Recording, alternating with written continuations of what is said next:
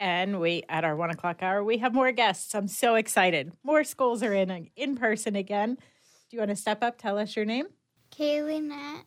Kenley O'Donnell. Peyton Lang. and what school are you guys from? Wasson, Wasson Elementary. Elementary. All right, so we have Wasson Elementary in the house. All right, you guys go right ahead. This year, Wasson PTA had an online auction for our fundraiser, which was made possible through donations from our local businesses and community. We had a theme week which included Flannel Day, Sweats and Hats Day, Tie Day, Blue and White Day, and School Colors Day. The teachers and staff donated money for privilege of wearing jeans for the month of December, and our students brought in donations. All right, so you guys have had a bunch of things going on here. I have a total that was just passed to me. Do you guys want to announce your total that you guys brought in? Wasson Element, uh, Elementary collected $4,400,000 from Make a Wish. $4,400. You guys, you just granted a full wish.